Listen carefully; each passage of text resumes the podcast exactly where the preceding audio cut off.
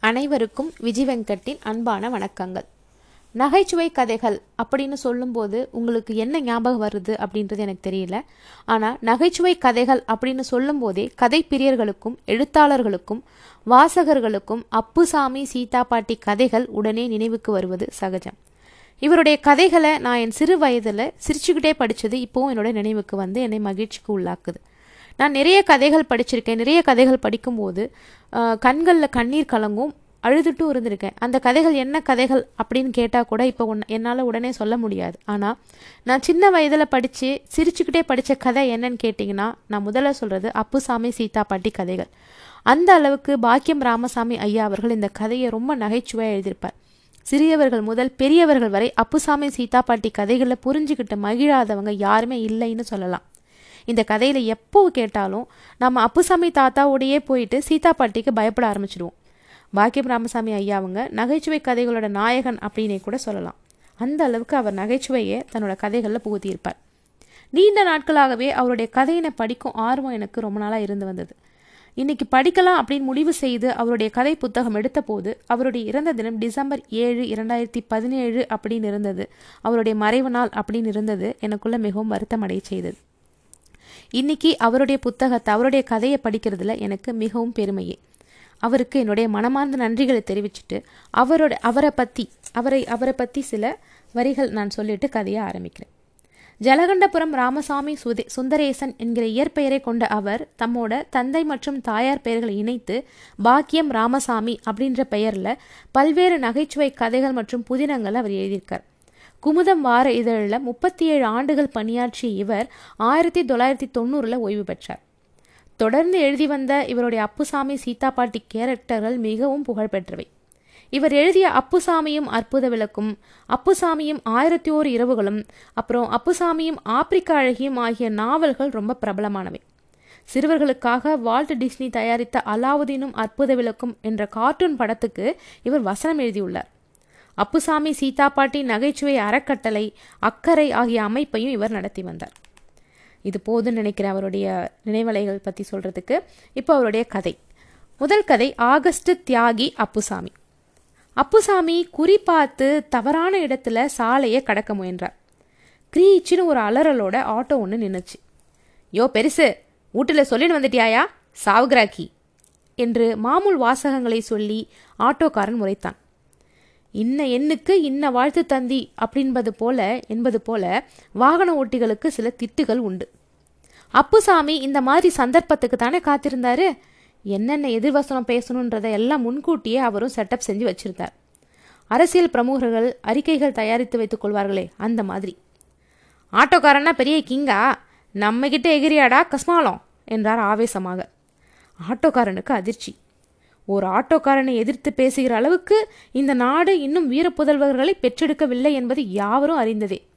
எத்தனையோ பேர் மீது இடிப்பது போல போயிருக்கான். பல பேர் மீது இடித்தும் இருக்கிறான். ஆனால் ஒருத்தராவது அவனை திட்டியதில்லை. கிளிண்டன் எத்தனையோ லீலைகள் செய்திருந்தும் திட்டமிட்டு சதி செய்த ஒரு லிவின்ஸ்கீட மாட்டிக்கொண்டு விடவில்லையா? அப்புசாமியிடம் அந்த ஆட்டோக்காரன் அப்படித்தான் மாட்டிக்கொண்டான். யோ கேவா கஸ்மாலம் கஸ்மாலம் கிஸ்மாலன்னு உதைப்படுவேன். ஆட்டோக்காரன் அப்புசாமியின் ஜிப்பாவை கொத்தாக பிடித்து உயர கொண்டு போனான். கல்யாண வீட்டுக்கு சிலர் வேண்டுமென்றே பழைய செருப்பு போட்டு போவதைப் போல சுலபமாக தோற்க வேண்டும் என்பதற்காக சில தொகுதிகளில் தலைவர் சில வேட்பாளர்களை நிறுத்துவது போல சுலபமாக கீழ்ப்படக்கூடிய நைந்த ஜிப்பாவாக அப்புசாமி தேர்ந்தெடுத்து போட்டுக்கொண்டு வந்திருந்தார். சொக்கா மேல மட்டும் கை வைக்காத இந்த பார் சொல்லிட்டேன். கிழிஞ்சிச்சே அவனை கீசிருவேன் என்றார். என்னடா சொல்கிறேன் நாயி? என்று அவரது ஜிப்பாவை ஒரு இழுப்பு இழுத்தான் ஆட்டோக்காரன். ஜிப்பா கிழிந்தது. போனஸாக அவரை ஒரு குத்துவிட்டு கீழே மல்லாத்தினான். ஆறின ஆர்டினரி தோசை மாதிரி அப்புசாமி தொல தொலவென்று தரையில் விழுந்தார். ஆனால் உடனே எழுந்தார். டஹாய் என்று இரண்டெழுத்தால் ஒரு போர் பரணி பாடியவாறு அக்கம் பக்கம் கீழ்மேல் வலது இடது என்று எல்லா பக்கங்களிலும் பரபரப்பாக தேடத் தொடங்கினார். என்னதான் நகர சபையின் சாலை பராமரிப்பு மோசமாக இருந்தாலும் நட்ட நடு ரோட்டில் தேடிய இடமெல்லாம் கற்கள் கிடைக்குமா? அப்புசாமிக்கும் இது தெரியும். ஆனால் இதெல்லாம் போரில் சில விதிமுறைகள். சட்டையை ஒருத்தன் கிழித்ததும் மற்றவன் ஜகா வாங்கி ரோட்டில் கல் பீராய பார்ப்பதும் பீடா கடைக்கு ஓடி ஒரு சோடா பாட்டில் தூக்கி வருவதும் போரின் சில செயல்பாடுகள். ஒரு வழியாக உலகிலேயே சிறிய கல் ஒன்றை தேர்ந்தெடுத்து வீசினார். ஆட்டோக்காரன் மீதல்ல ஆட்டோ மீது. டங் என்று ஆட்டோ மீது கல்பட்டதும் ஆட்டோக்காரன் அப்புசாமியை கண்ணால் தற்காலிகமாக எரித்துவிட்டு புது வண்டி எவ்வளவு தூரம் சேதாரம் அடைந்திருக்கிறது என்பதை கணிப்பீடு செய்ய வேண்டி அருகே ஓடினான். கடுகை விட சிறிய ஒரு புள்ளி அளவுதான் ஆட்டோவின் மஞ்சள் மேற்பரப்பில் காயம் ஏற்படுத்தியிருந்தது. இதற்குள் டிராஃபிக் ஜாம் ஏற்பட்டு வாகனங்கள் அலறின. நமக்கும் மேலே இருவரடா என்பது போல உயரமான டிராஃபிக் கூண்டிலிருந்த இரண்டு டிராஃபிக் போலீசார் சம்பவத்தை மேலே இருந்து கண்காணித்தவாறு இருந்தனர்.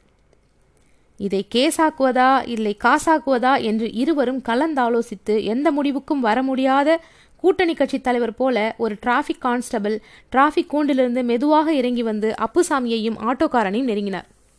அடே அப்பு உன் லட்சியம் நிறைவேறப் போகிறதடா என்ற அப்புசாமியின் உள்ளம் குதூகலமாக ஹைர ஹைரா ஹைரபா பாடலை பாடியது.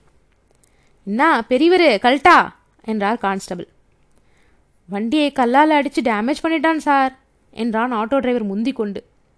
டிராஃபிக் கான்ஸ்டபிள் அதிர்ச்சியுற்று டேமேஜ் பண்ணிட்டானா? எங்கே எங்கே எங்கே? என்று ஸ்தலத்துக்கு விரைந்தார். தான் ஆடாவிட்டாலும் தன் சதை ஆடும் என்பார்கள் அல்லவா? அது மாதிரி அந்த ஆட்டோ ரிக்ஷாவின் ஓனரே அந்த கான்ஸ்டபிள் தான். ஓடிச் சென்று ஆட்டோவின் மஞ்சள் மேனியை பரிசீலித்த போது ஒரே ஒரு புள்ளியை தவிர எந்த இடிபாடும் இல்லை என்பது ஆறுதலாக இருந்தது. சரி சரி போங்க என்று இரு பார்ட்டிகளையும் சமாதானப்படுத்தினார். யோ என்றார் அப்புசாமி ஆத்திரமாக. என் ஜிப்பாவை பார்த்தியா? உங்கள் பாட்டனா வந்து தைத்து தருவான்? டிராஃபிக் கான்ஸ்டபிள் கோபப்படவில்லை. நான் வரவா? என்று கூண்டிலிருந்து டிராஃபிக் கான்ஸ்டபிள் குரல் கொடுத்தார். வாகனங்கள் ஜாம் ஆகி கூவின. ஸ்கூல் ஆஃபீஸ் நேரம் அவற்றை ஒழுங்குபடுத்துவதை விட சக கான்ஸ்டபிள் அங்கே ஏதாவது பேரம் பண்ணுகிறாரா என்பதை அறிந்து கொள்ளவே அவருக்கு அதிக அக்கறை. அப்புசாமி மீது கான்ஸ்டபிள் எந்த நடவடிக்கையும் எடுக்கவில்லை. கிழிந்த ஜிப்பாவுடன் கிழிந்த மனத்துடன் கிழிந்த லட்சியத்துடன் கிழிந்த அதிர்ஷ்டத்துடன் அப்புசாமி சோர்வாக வீடு திரும்பினார். எனக்கு ஜெயிலே கிடைக்காதா? அதற்கான தகுதியில்லாத பாவியா நான்? அப்புசாமி சில தினங்களுக்கு முன் கடற்கரையில் அந்தமான் சிறை செட்டிங்கை வேடிக்கை பார்த்து கொண்டிருந்தார். அப்போது அவரது நெடுநாளைய நண்பரான ஜெய்ஹிந்த் ஜெயராஜ் என்பவரை பார்க்க நேர்ந்தது. என்னப்பா பாக்கெட் மணிக்கு கை செலவுக்கு என்ன பண்ணுற என்னை மாதிரி நீயும் லாட்டரி தானா? என்று அப்புசாமி அவரிடம் வினவினார். தாம் பெற்ற துன்பம் இவ்வையகம் பெற்று கொண்டிருக்கிறதா என்பதை அறிந்து கொள்ளும் ஆவலில். ஜெய்ஹிந்த் ஜெயராஜ் பெரிதாக சிரித்தார். காந்தி மகான் புண்ணியத்தில் சௌக்கியமாக இருக்கேன். தியாகி பென்ஷன் ஐயாயிரம் ரூபாய். மாதம் ஒன்றாம் தேதி டான்னு வந்துடுது எந்த இடத்துக்கு வேணும்னாலும் ரயில்வே ஃபஸ்ட்டு கிளாஸில் துணைக்கு ஒருத்தனை அழைச்சிக்கிட்டு எத்தனை தடவை வேணும்னாலும் போய் வரலாம். எனக்கு என்ன கவலை? சொல்லு என்றார். அப்புசாமிக்கு ஐயோ என்று அந்த இடத்திலேயே உட்கார்ந்து ஒப்பாரி வைக்க வேண்டும் போலிருந்தது. அந்த காலத்தில் ஜெய்கின் ஜெயராஜ் தந்தி கம்பத்தில் ஏறுவதற்கு ஏணி வைத்தவரே அப்புசாமிதான். ஆனால் போலீஸ் வேன் வந்த சத்தம் கேட்டு ஏணியை விட்டுவிட்டு ஓடி போய்விட்டார் ஜெயராஜ் கம்பியை அறுத்தார். கைதானார். மூணு வருஷ ஜெயில் தண்டனை. தியாகியானார். கை நிறைய பென்ஷன் வாங்குகிறார் இப்போது. அப்புசாமி விட்ட பெருமூச்சினால் அவர் மார்பு மேலே ஏறி ஏறி இறங்கிக் கொண்டிருந்தது. ஏதாவது வீசிங்கா? என்றாள் சீதா பாட்டி. ஐஸ்கிரீம் உங்களுக்கு அலர்ஜின்னு தெரியுமில்ல. நேற்று கல்யாண வீட்டில் வை த ஹெல் டீசன்சி இல்லாமல் இன்னொன்று கொண்டான்னு வாங்கி சாப்பிட்டீங்க. இப்போ நல்லா அவஸ்தப்படுங்க. என்றாள் சீதா பாட்டி. சீதே என்றார் அப்புசாமி கோபப்படாமல். தாகம் சீதே தாகம். நான் எவ்வளவு தாகத்தில் இருக்கேன்னு உனக்கு தெரியாது. தொண்டை நாக்கு எல்லாம் உலர்ந்து போயிட்டு இருக்கு. ராத்திரி பிபிக்கு சாப்பிட ப்ரோசோப்ரஸ் மாத்திரை நிறுத்தி தொலைங்க. அதன் எஃபெக்ட் அப்படி இருக்கோ என்னவோ? என்றாள் சீதா பாட்டி. அலமாரியிலிருந்து பட்டுப்புடவைகளை வெளியே எடுத்து போட்டவாறு. தன்னையும் ஒரு பொருட்டாக மதித்து தலைவி பேசுகிறாளே என்று அப்புசாமிக்கு பெருமையாக இருந்தது. சீதே என் தாகம் தண்ணி தாகம் இல்லேடி சுதந்திர தாகம். இந்த நாட்டுக்கு நான் ஒன்றும் செய்யாமல் ஏமாந்து போயிட்டேனடி. என் வாயிலே மண்ணை போட்டு கொண்டேனே. அப்புசாமி பிலாக்கணம் வைப்பது போல் குந்தி உட்கார்ந்து கொண்டு புலம்பினார். I say what happen to you யா? எதுக்கு புலம்பல்? யார்கிட்ட ஏமாந்தீங்க? என்று பாய்ந்தாள் சீதா பாட்டி. எங்கள் வீட்டு ஏனி எங்கள் வீட்டு கொரடு அந்த ஆள் தாண்டி ஜெய்கின் ஜெயராஜ். அடிச்சான் ப்ரைஸ் அஞ்சாயிரம். நான் மாதம் பூரா உன்கிட்ட தோப்புக்கரணம் போட்டால் கூட நீ பிட்சா காசு ஐநூறு ரூபாய்க்கு மேலே தரமாட்டேன்.